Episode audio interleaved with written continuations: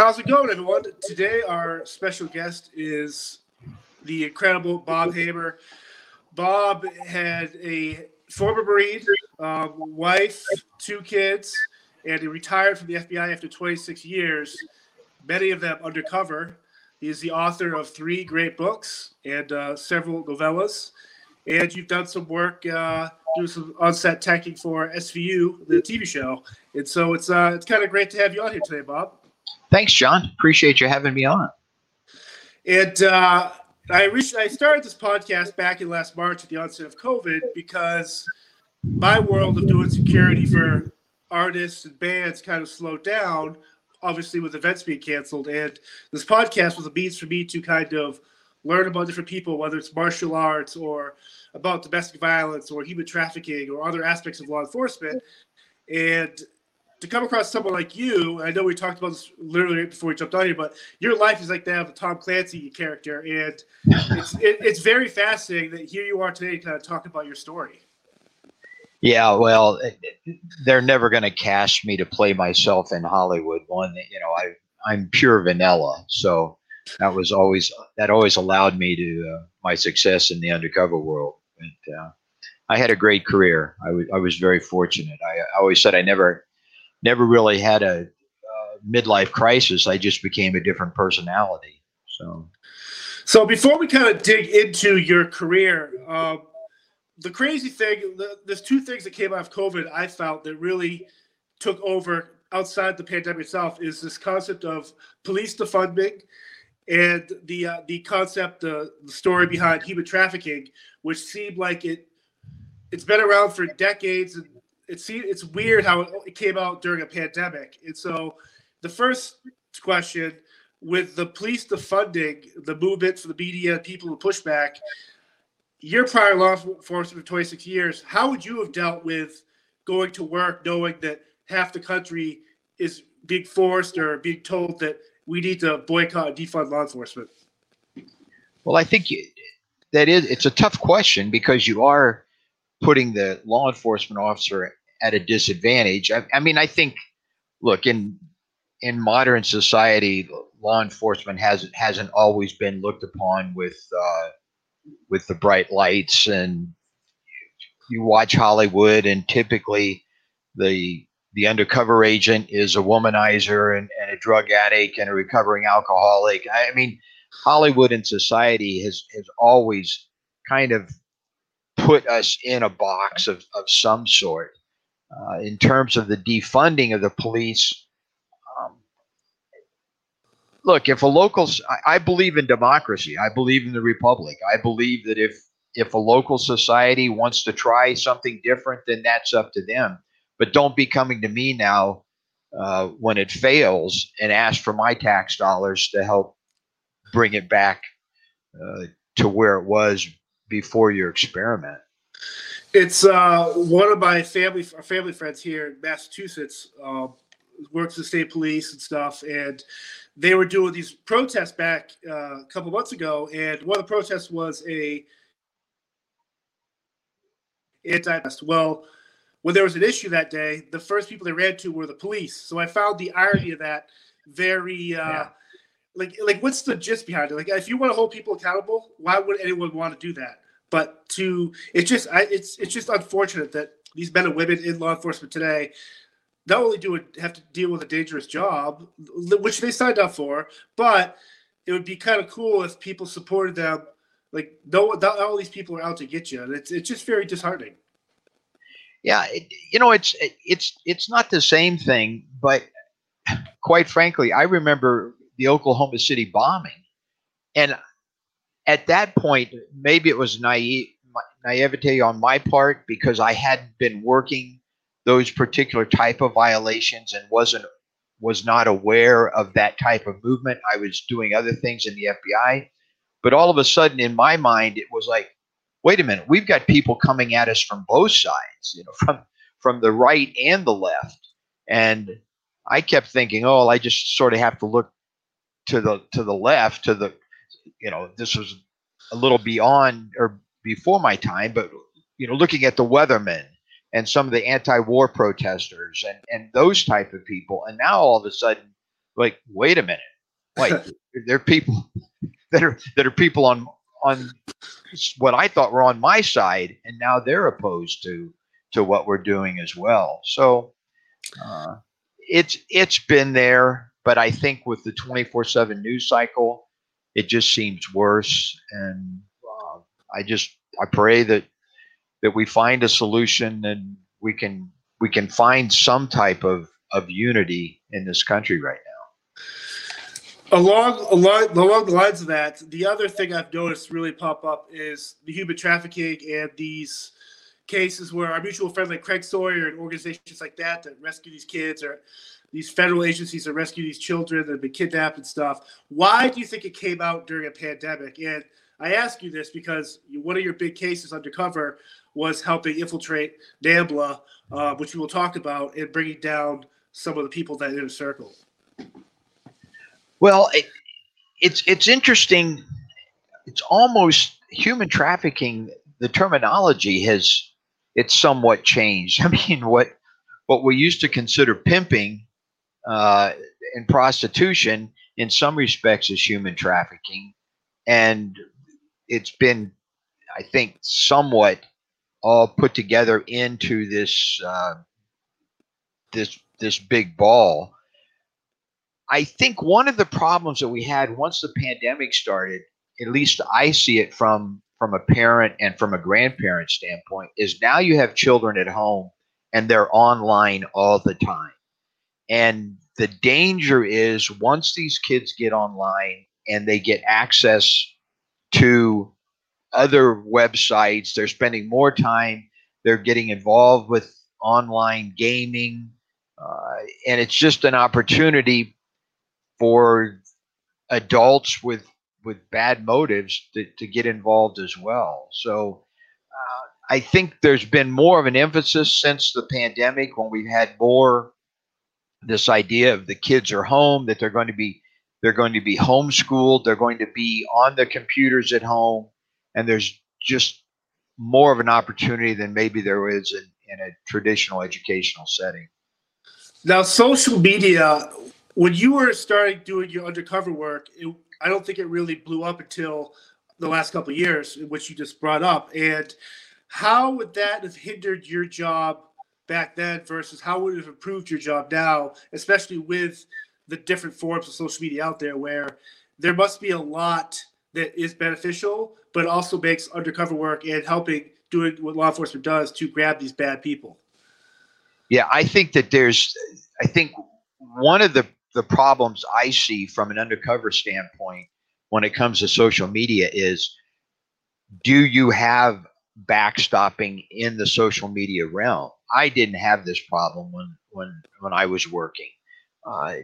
Now it would be, hey John, you know, what's your Facebook page? What's your Twitter account? So that there can be a little bit more checking and find out that there's nothing really there, because all of a sudden, Bob Wallace, which was one of my aliases, if someone wanted to check my Facebook account, they're going to find out, this just started 3 months ago. And right. So, and because of the variety of characters that you might play, I think probably a lot of law enforcement people right now have fake Facebook accounts or social media accounts.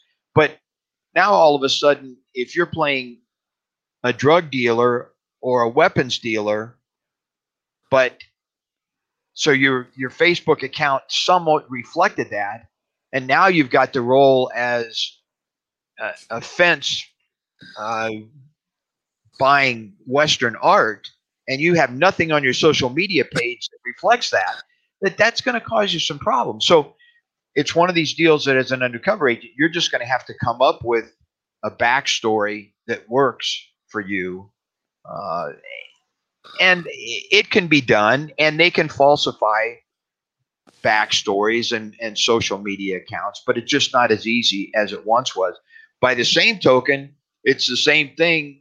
If I am targeting an individual, I want to look at his social media accounts, and I want to learn from him, and I can find out where he stands politically, where he stands on this particular issue, so that I can sidle up to him and say, hey, I agree. You know, I have the same position on the Second Amendment that you do, or, you know, something like that. Now, it shows like To Catch a Predator shows where it's, I'm always perplexed, and I'm glad these guys are caught and stopped before they do something, but are the bad guys and girls that stupid, or is it one of these things where the undercover work and the research what goes into like, this case is so well done that it's going to catch you no matter what? I just think some of these people are so stupid and messed up that how do you not know this is coming? You know, I think it's a combination of two things. One, many of these people are very intelligent, but they have a flaw. And so it's up to the undercover agent to exploit that flaw. On the other hand, many of them are stupid, and it makes it easier. I always said that I always wanted my targets to be just a few IQ points below me, one to make it fun, but still that I could catch them. So it isn't there. It's kind of hard to prove a negative, but I'm assuming there are a lot of crooks out there that aren't being caught and never get caught. Right. And they have to face their judgment day in a different realm than what we are today. So say you mentioned you have to pretend you're an armed smuggler or you're in a mafia or you're in a pedophile or all these different things. How long do you have to get into that character? And once you are that character, is there a time period between resetting yourself? Because you have a family too, and how do you juggle not bringing that character home, even if you do come home, if you're not gone for 3 years? Yeah, you know, I was very fortunate. I mean, one, I think God gave me a screwed up brain, so but I was able to compartmentalize. So I really could. I could be the contract killer in the afternoon and come home and coach Little League Baseball at night. I could be the husband and the father. So I think that it was a matter for me of being able to compartmentalize. But when I got into character, I was that character. I mean, just like a good actor, and I'm not saying I'm a good actor, I'm too stupid to memorize lines, but a good actor, when they say the camera is rolling, now he becomes that character. And then when the director yells cut, they become the other person, the real person, not the person that they're pretending to be. So I was able to do that. And when I got into character, I was that person. I had to think like that person. So I was no longer Bob Hamer. I was Bob Wallace, or I was Bob Webb or Bob Bourne, some of my other undercover names. It's just a matter of you becoming one of them without becoming one of them. Now, obviously with your background, it helped, but would you, as a father, did you find yourself overprotective, if that makes sense, because you know what's going on there? Or were there stuff where, as you see your kids growing up, like I know social media was a little bit different, but different trends and stuff, did you trust your kids to kind of, hey, like, this is going on, Dad. Like, was that relationship ever get affected by you being two people? No, I think I always had a great relationship with my wife and family. It's kind of interesting, John. I was in the Marine Corps for 4 years, and as I was getting out, I applied to both the FBI and the CIA. And when I went back for some interviews with the CIA, I was kind of shocked when the person that was interviewing me said, look, it's important for you to share with your wife what you're doing, because if you're out at 2 a.m. in the morning, she's going to think you're running around, but she needs to know that you're really out there trying to recruit an asset for the U.S. government. Now, and he kind of winked and he said, now you may be running around, but you know, she has to believe you're out there recruiting an asset. So I came back with, once the FBI hired me, I came back with the idea that I was going to share as much as I possibly could with my family. I learned quickly in my FBI career that I had to be careful what I shared with the FBI. So my wife and kids, in many respects, knew more about what was going on than my handling agents. They didn't know that, hey, look, they knew I was undercover. They didn't. I wouldn't say, hey, I'm having lunch with Jimmy Bag of Donuts at the Pizza Emporium today, but they knew that I was undercover. So it was sort of a shared family secret, I guess. And they knew that sometimes things were dangerous. Sometimes things didn't go as well as they could. We joked that I had a shooting, and my son ended up for about a year, he slept in our bedroom, and he would go to sleep in his bed, but in the middle of the night, he'd come over and sleep in our bed or in our bedroom. And we always said that's why there were never any more children for that year, because he was always in the bedroom. But it was the idea that we worked together as a family through these problems, and they were my tether to the real world. It certainly wasn't the FBI. Right. Well, that's awesome. Now, if you're undercover with, say, the Russian Mafia or the Italian Mafia or a gang or La Costa Nostra or these other entities, was there ever a fear that there could be, you're with the Russians, but they're making a deal with the Italians? Would any of your characters ever get mixed up or was the planning and the advancing of these intel sessions and your work, I always pictured you on one side and then some guy over here on another family or gang be like, hey, aren't you that Bob Wallace? Like, how does that work where you're never caught up? You know, it was interesting, John. I was never in a position where I had criminals working against me. I tell the story in my book, The Last Undercover. I was sitting in the lobby of the Airport Hilton Hotel, the LAX Hilton Hotel in Los Angeles, and I had just flashed $500,000 to an international heroin trafficker. I mean, $500,000 in cash, and I had just opened the briefcase, showed the money to this person. This guy told me that his partner was in the lobby of the hotel with a gun, and if anything went wrong, I was going to be the first person they killed. You wouldn't believe this if you saw it on the movie or a TV show. I mean, it's unbelievable. My first year of law school, I lived with a family in Cincinnati, Ohio. We attended the same church. They had an extra bedroom, and I rented the bedroom from them. They walked into the lobby of that hotel. Now, we're talking 2,000 miles and a decade earlier that they walk in on this $500,000 heroin deal in the lobby of a hotel. Fortunately, the wife saw me, and she had prayed on the way in. Once the pilot said, we're about to land in Los Angeles, she prayed. She said, God, I know Bob does dangerous things. I just hope that you'll watch over him today with whatever he's doing. So I was kind of on her heart and mind, but she and her husband walked in to the lobby of the hotel and saw me. And I'm wearing a microphone that's strapped to my chest, and literally you could hear my heart thumping as I spotted them and she spotted me. And I kind of leaned back in my chair and gave sort of this look and nod of, hey, this ain't the time for grips and grins.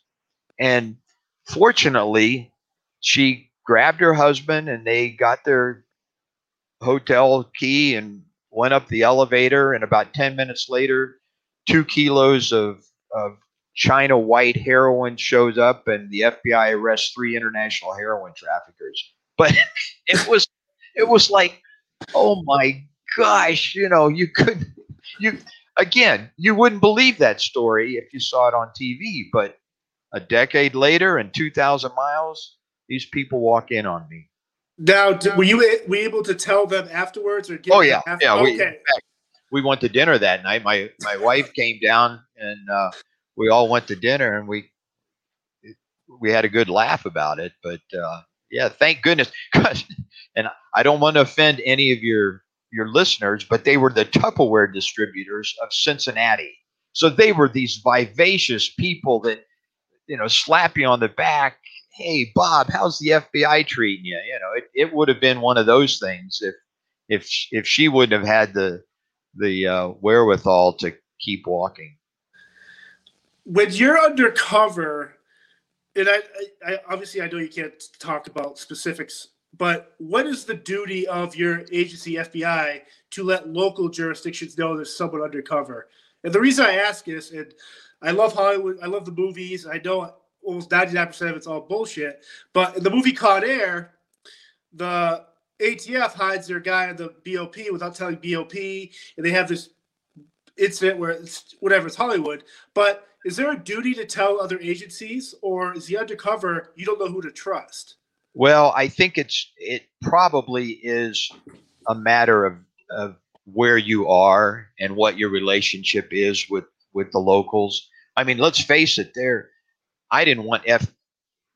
other than my case agent and my supervisor, I didn't want other FBI agents knowing what I was doing or who I was meeting with, because you can never be sure that there's not going to be a leak.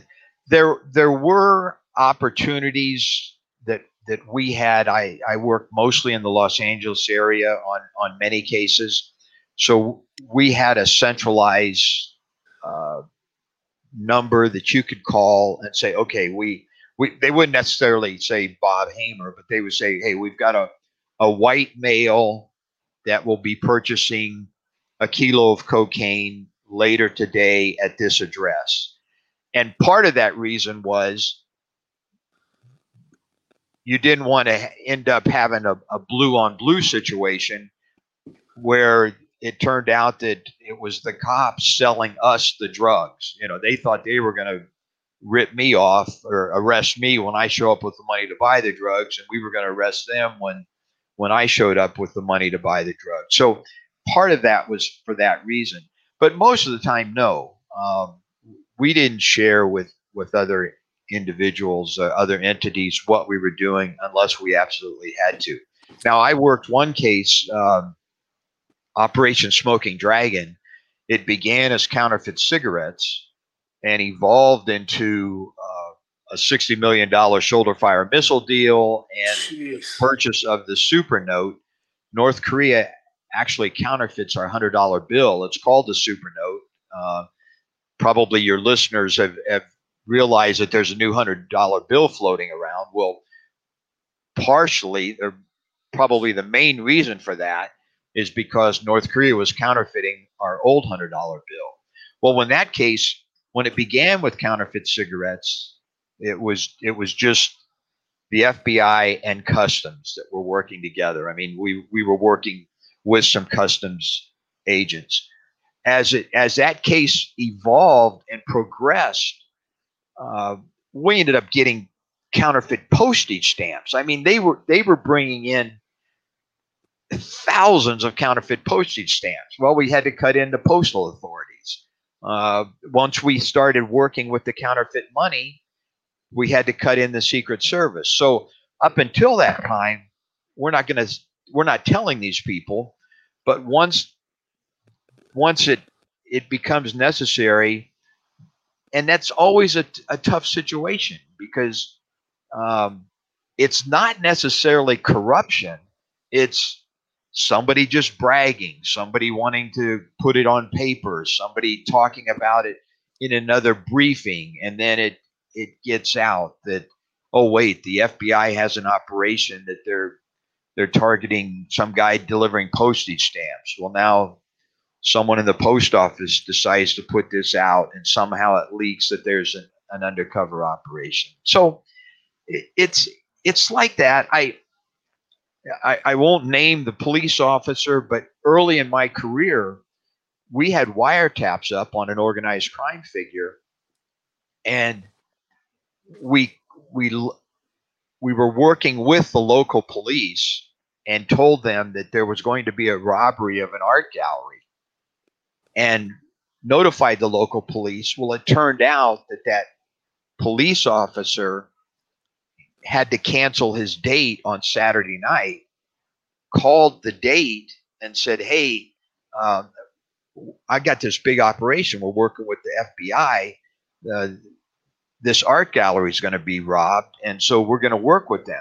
Well, it turned out that his girlfriend was friends with the owner of the art gallery, and her husband was actually helping to coordinate this burglary. So it wasn't corruption on his part. It was just he was kind of trying to brag to his girlfriend about who he was and how big he was and how important he was. And I'm sitting there, I'm literally on the wires listening to the phone call when the target's wife calls and says, hey, I just found out from so-and-so that the LAPD, or I'm sorry, that the police department says that our art gallery is going to get robbed tonight. And it was like, gee whiz. No. So, yeah, it's just, sort of it sounds simplistic, but loose lips sink ships. And the less people that know, the better off you are. One of my actual questions was, as that case kind of, you're there for the counterfeit cigarettes and it gets bigger, and you have to bring the other groups. Can ego be healthy in those situations, or do some agencies have like that kind of bravado, like, oh, we'll help you, we'll take it from here? Or is it a sense of pride, since it's your case, the FBI, that, hey, we need your help here, but we want to lock this up? Like, how does that? Yeah. John, that's sort of the typical Hollywood that, hey, we're FBI, we're coming in, we're going to take over the case. And I never saw that in my 26 years. I used to always joke that it was like Little League Baseball. The kids could get along. It was the parents that caused the problem. Right. And most of the time when we were working with other agencies, it was more of a personal relationship that we had with them and they with us. And it was kind of like, hey, look, John, here's what we're working on. We need your help. But we'll promise to let your boss come to the press conference, but just sort of stay out of our way. Right. And you take a picture with us. Yeah. And that was, and we were the same way. Look, whatever you need, John, I will help you out with whatever you need. But you got to give me a heads up so that we can let my boss show up at the press conference, or at least you give us recognition at the press. And I know there were times when I disappointed other officers and agencies because things got moving quickly and they probably didn't get as much credit as they had wanted or they deserved. But I preferred, as much as possible, to keep it all in-house and just make it an FBI case. Right.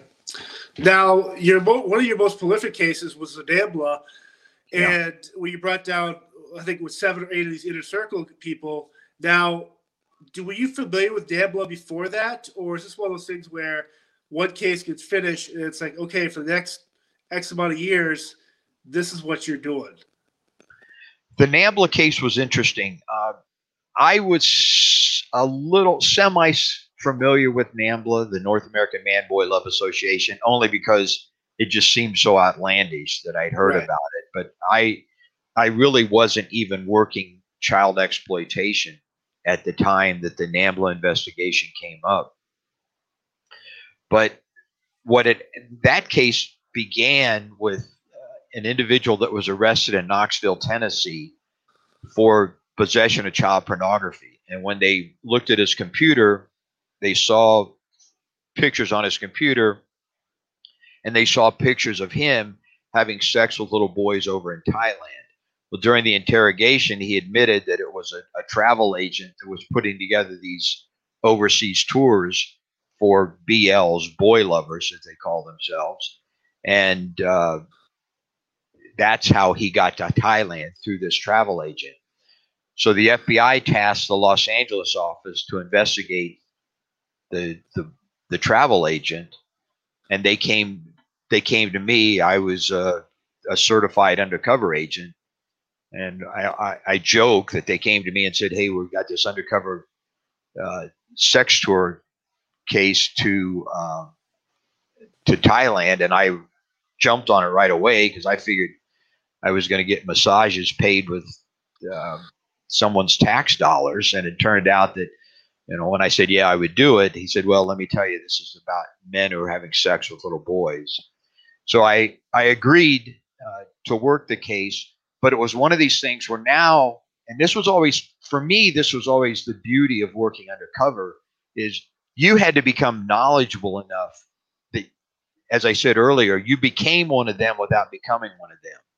And throughout my career, there were times when I had to learn enough about weapons, enough about stolen art, enough about real estate and investments that they at least thought I was conversant in the topic. Well, now I'm going to be a boy lover.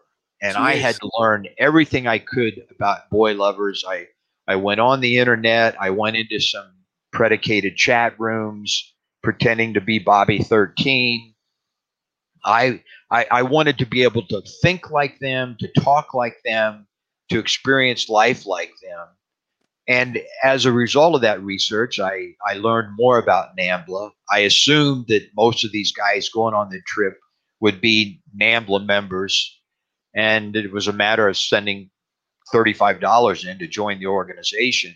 And I was doing it more to build up my street cred when, in fact, I was going to take this trip over to Thailand to say, oh yeah, I'm an NAMBLA member. I get their magazine. You know, I was hoping to get a membership card, but I didn't get that.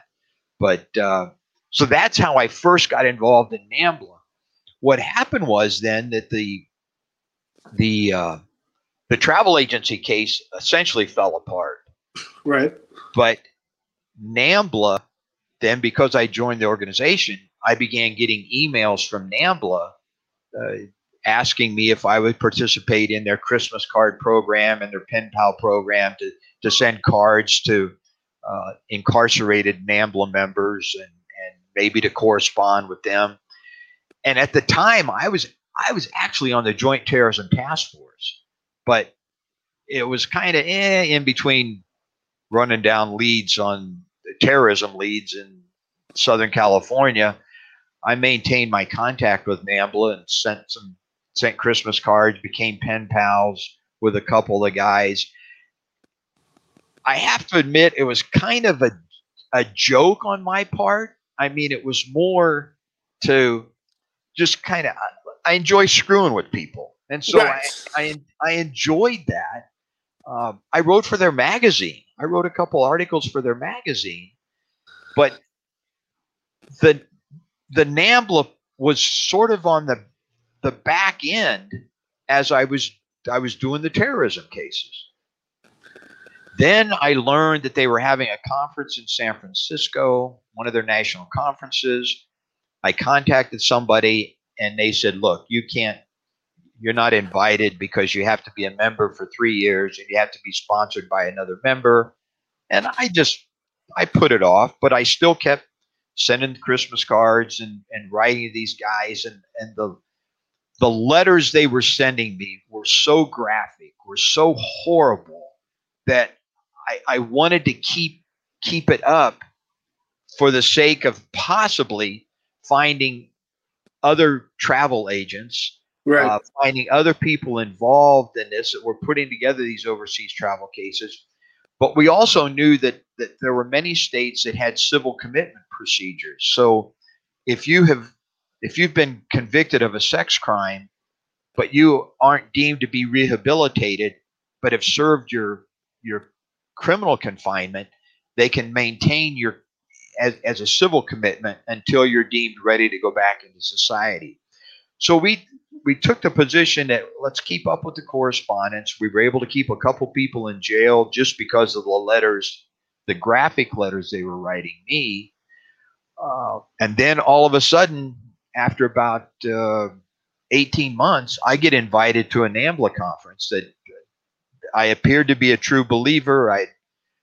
The guys that were corresponding with me had told the people at headquarters that, hey, you know, this Bob Wallace is a good guy and he writes regularly and he sent me Christmas cards. And then I, like I said, I'd submitted a couple articles for their magazine. So I looked like a true believer.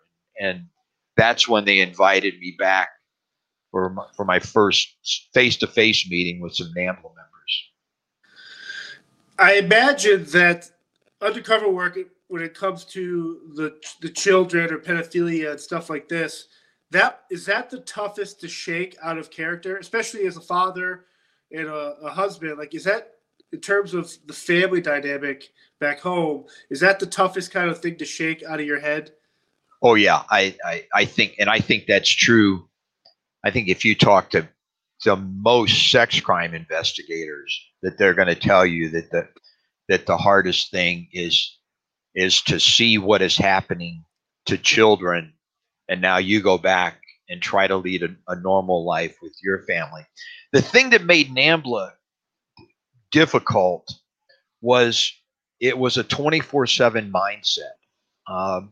In other words, if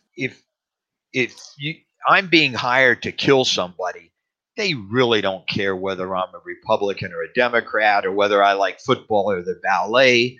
They just want to know that I have the capability of killing someone and not getting caught. A drug dealer, it's the same thing. You know, yeah, you may try to find a common interest, but they really don't care. If you got enough green to buy the drugs and they don't think you're a cop, they're going to sell you the drugs.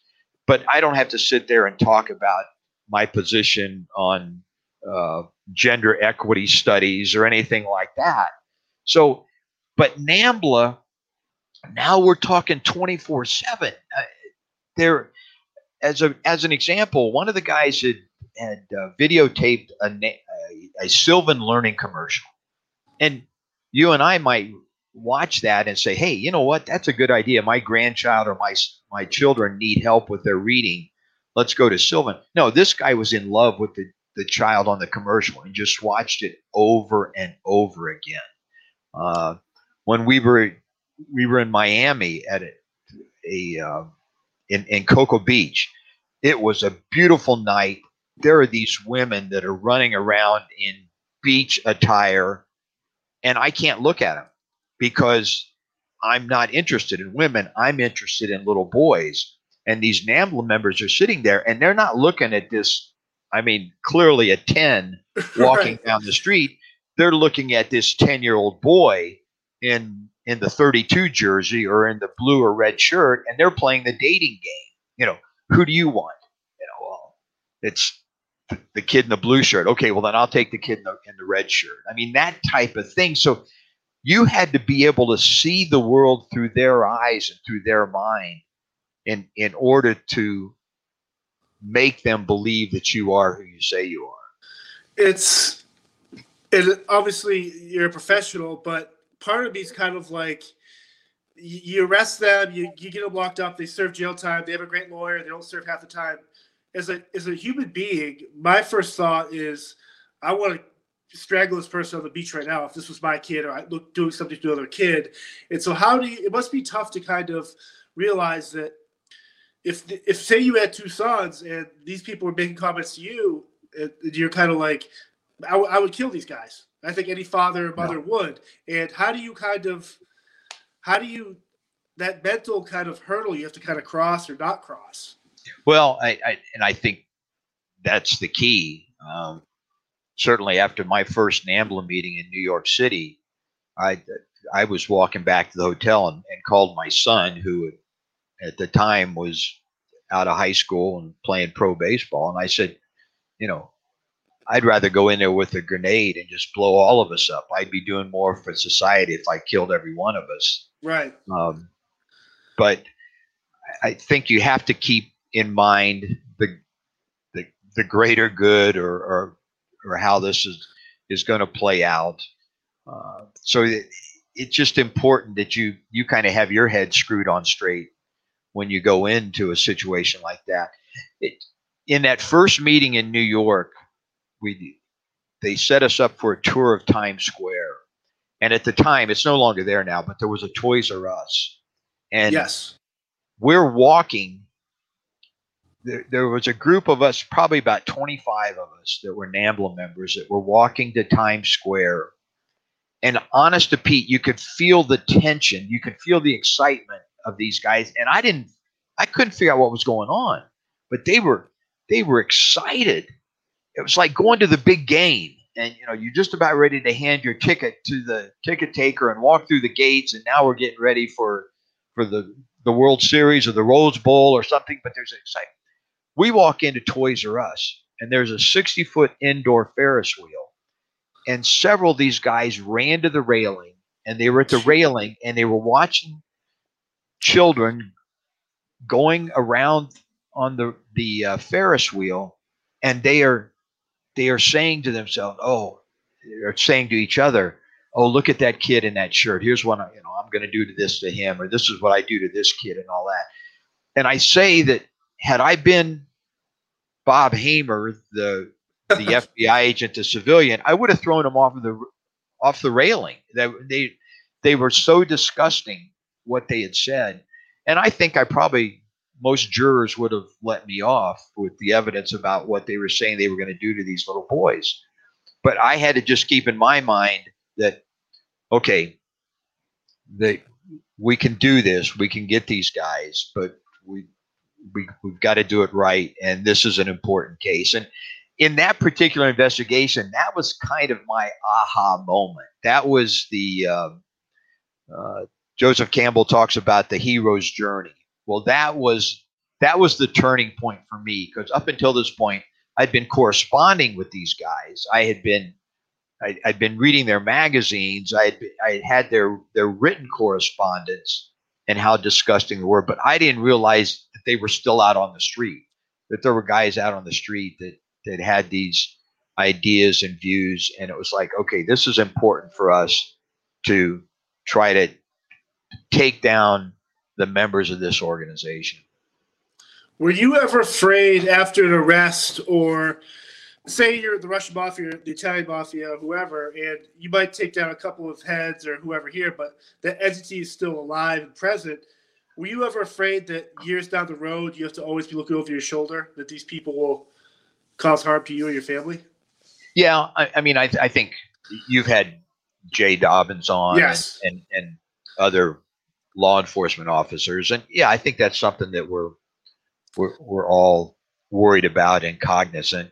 And again, getting back to our earlier discussion, 15 years ago, it wasn't that big a deal, but now if you want to find me, you're going to find me. I mean, it's pretty easy with all the technology out there with, I got to admit, I bought my house, but my loan isn't to a post office box. It's to this piece of property. So, right. Yeah, you've got to be cognizant of your surroundings and be aware of them. And you never know when they're going to come after you. I do laugh when we took down the Operation Smoking Dragon, what began with one person, and what we did on the East Coast and the West Coast, we indicted 87 people. And the arrests had taken place over a weekend. So we had virtually 87 people in custody. And people from China were calling me on Monday wanting to know where so-and-so was. And I had told them that the last time I saw him, he'd met a girl at this club. We'd actually, it's a long story, but they thought I was having a divorce party at the Playboy Mansion.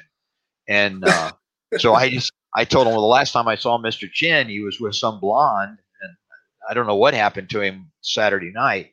Well, the Bureau was afraid that China was trying to triangulate me, and they were going to kill me.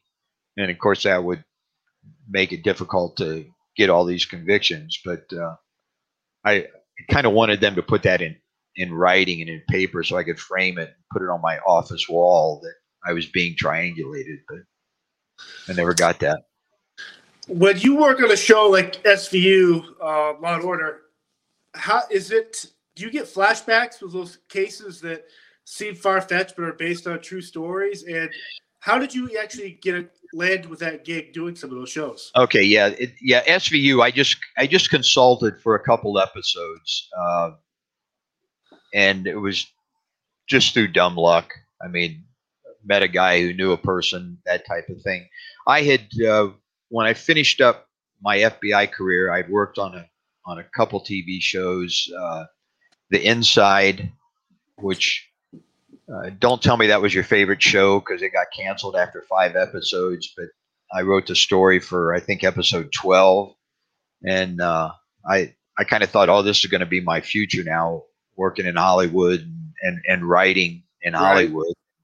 And that show got canceled. And then I worked as I had written a script for another TV show, Sue Thomas FBI, and was hoping that, you know, again, this was going to develop into something. But my writing career, at least in Hollywood, stumbled. I got some tech advising jobs, Angela's Eyes, and then, as you mentioned, Law and Order SVU, and then I worked on one episode of Sleeper Cell. So I've had a little bit of luck in Hollywood, not as much as I would have liked, but most of that was just networking. And yeah. Part of it, I wouldn't say flashbacks. It just, hey, this is what happened to me, and let's run with this and see how it goes. I think more when my wife and I watch these shows, I'll kind of point out, oh, this is wrong here, or this is what this means, and I'm kind of doing a director's commentary for the episodes. Right. It's I'm always because I've the Undercover Life. Obviously, your background with Jay Dobbins, like it seems like it would warrant such a great story to be told, whether every week on TV or something like that. I'm just, are there shows out there? What do you recommend for a proper, that's not too Hollywood, but undercover type of show? I don't think there are any. Right.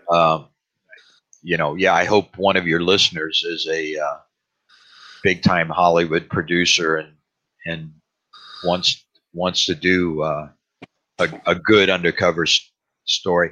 I think part of the problem, and you saw this with Jay, that his case lasted, you know, for years. You just, it's difficult in a 1-hour episode to tell an undercover story. So you have to do it probably over a season-long arc to really make it believable and make it to work, and a lot of shows aren't season-long arcs. They want that 44 minutes plus commercials, and then you can show episode 5 or you can show episode 12, and you don't have to watch all the episodes in order to understand what's going on.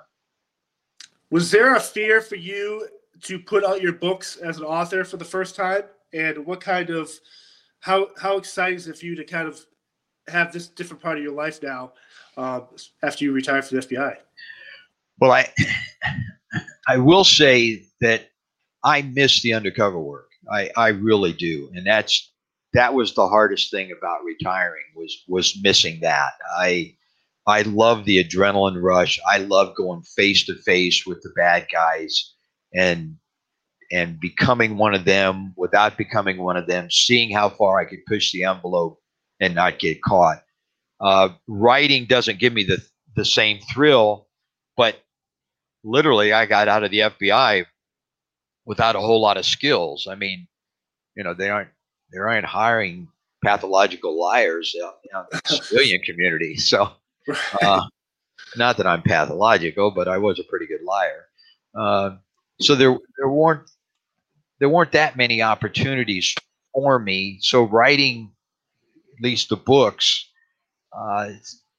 it'll allow me to draw upon my experiences. I mean, my first book, The Last Undercover, chronicles the NAMBLA investigation and then 12 other undercover cases in which I was the undercover agent.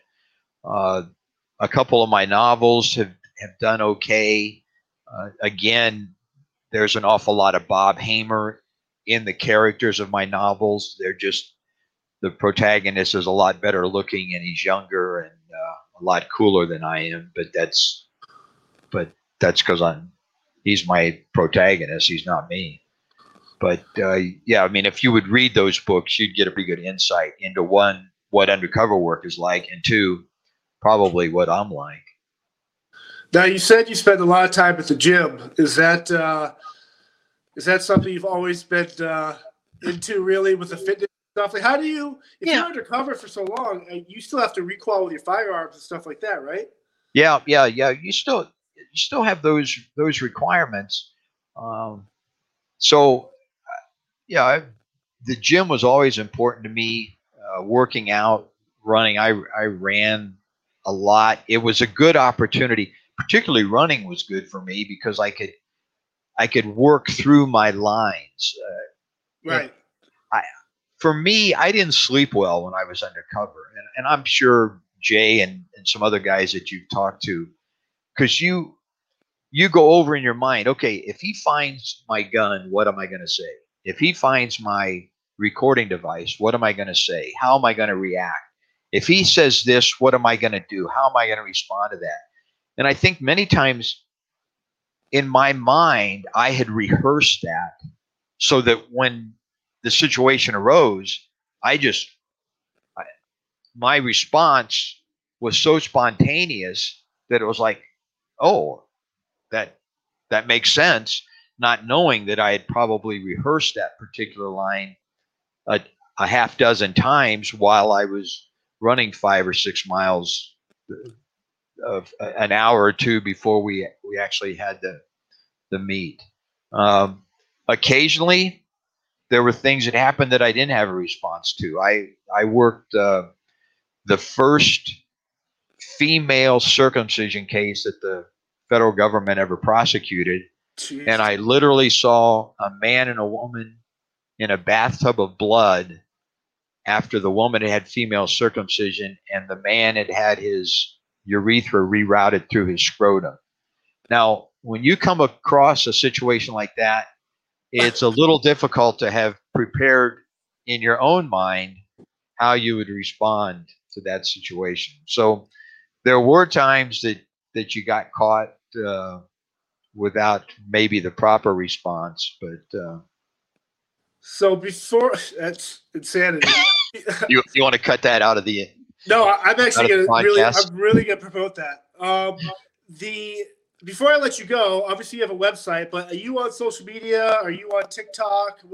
How do people want to find you? I mean, I'm on Facebook. That's the extent of it. But yeah, bobhamer.net, bobhamer.net, and it has links to my books. And now, The Last Undercover, Enemies Among Us, and Targets Down. I actually ordered Targets Down. I can only, some people I try to research the gas, but I can't read a book that fast. I mean, I can read, but I like to enjoy the book. So I went on Amazon. You can get all the books there, and I'm excited to kind of dig deeper into your stories. And I thank you for being on here. And we will do this again too, because I've already got a ton of questions about the bathtub scene. So, that's actually in the Last Undercover. That's in that. It's in that first book that I wrote, because it was the most bizarre case that I've ever worked. I love that. Well, thank you, Bob, for this, and we will talk soon. Thanks a lot. Appreciate you having me on.